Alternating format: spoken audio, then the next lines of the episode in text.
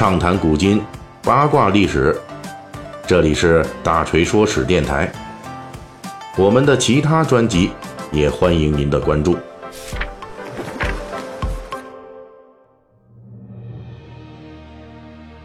今天是九月四日，那么本期呢，我们要说的呀，是一个到今天为止整整一百一十年的历史的这么一世纪谜案啊。今天又讲谜案，这个谜案呢是关于北极的。也就是说，人类历史上到底是谁是第一位到达北极点的啊？到现在为止是争了一百一十年了。那么这个谜案的爆发呀，要从整整一百一十年前的就一九零九年的九月六日说起啊。那一天，美国的探险家罗伯特·皮里带着他的探险队就抵达了加拿大东部的拉布拉多半岛上的一座海港。这是他在一九零九年四月从北极归来以后啊，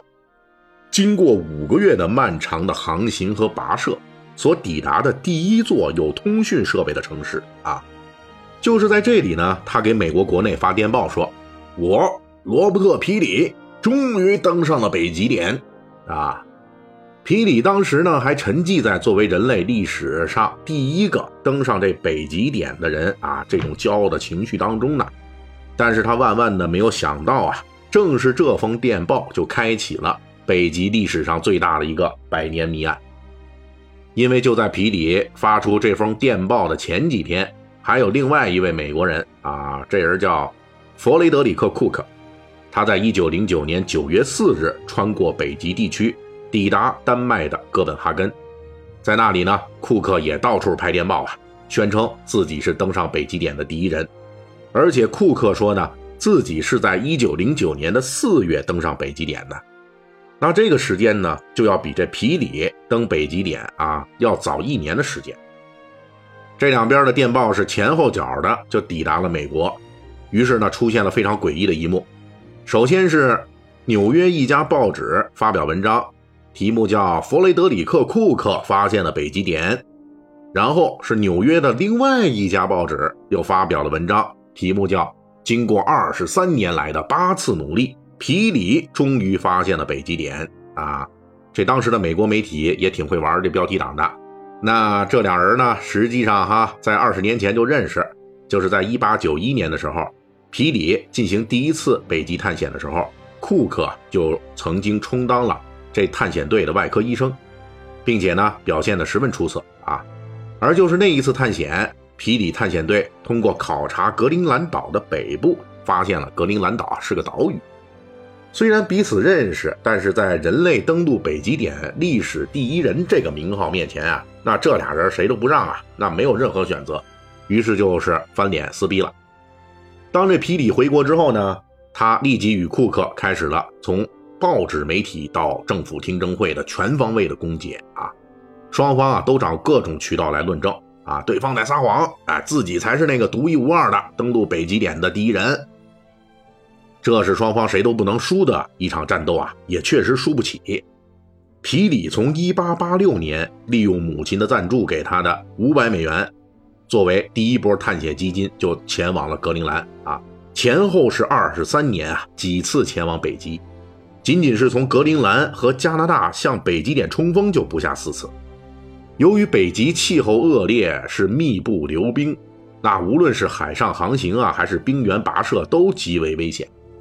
在一九零九年之前，皮里在北极探险中是一共失去了八根脚趾头，全部都是因为这极地的严寒导致的严重冻伤，最后没救了，被迫截肢。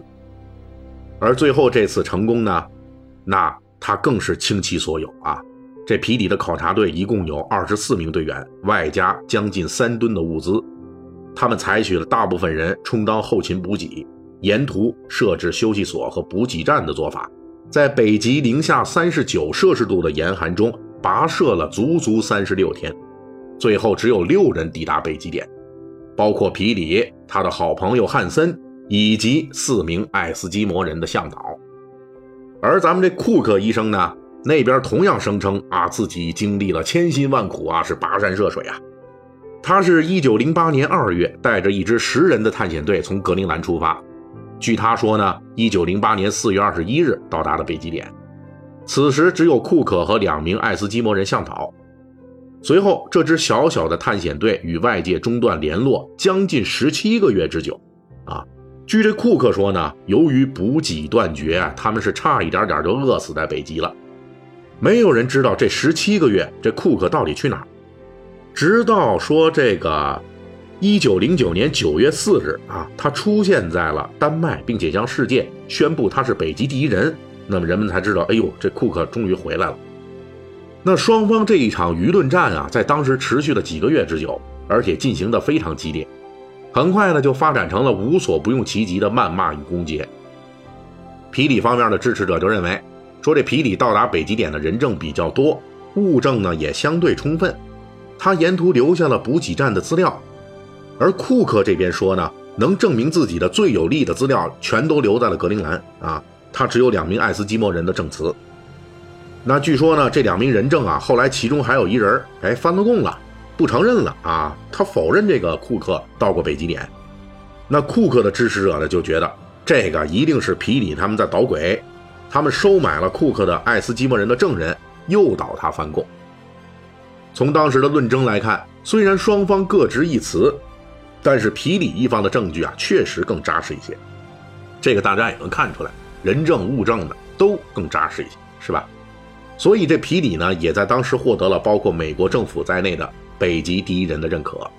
可是呢，库克这边的粉丝虽然啊落了下风，但是战斗力仍在，所以也不肯善罢甘休，他们继续延续着对皮里登陆北极点的这质疑。由于登陆北极的探险活动啊，严重损害了皮里的身体健康，所以他在一九二零年就去世了。可是这一场世纪之争并没有因为皮里的去世而终结。这皮里去世以后啊，咱们这库克本来是有机会趁机争一把啊，但是他也好景不长，到了一九二三年，哎，他倒没死啊，他进监狱了，一蹲呢就是七年，从此就失去了。替自己争夺北极第一人的机会，那这儿锤哥就解释一下啊，咱们这位库克蹲监狱这事儿哈，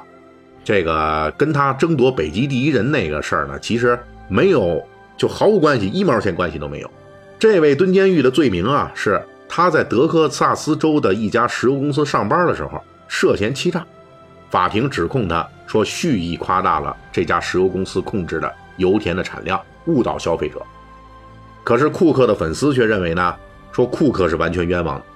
因为后来那个油田的产出量啊，其实比这库克当初吹牛逼的这产量那还要高啊，所以呢，粉丝们怀疑是法官动了手脚，认为法官跟皮里那是有牵连的。一九四零年，这库克也没扛过去，他也去世了。可是呢，正如锤哥所说，这两位当事人啊，虽然都离开人间了，但是呢，并没有因为他们的去世啊，说这一场世纪之争就终结了。而是一直延续到了今天，并且依旧维持着这皮里占上风，库克仍在争的局面。本期大锤就跟您聊到这儿，喜欢听您可以给我打个赏。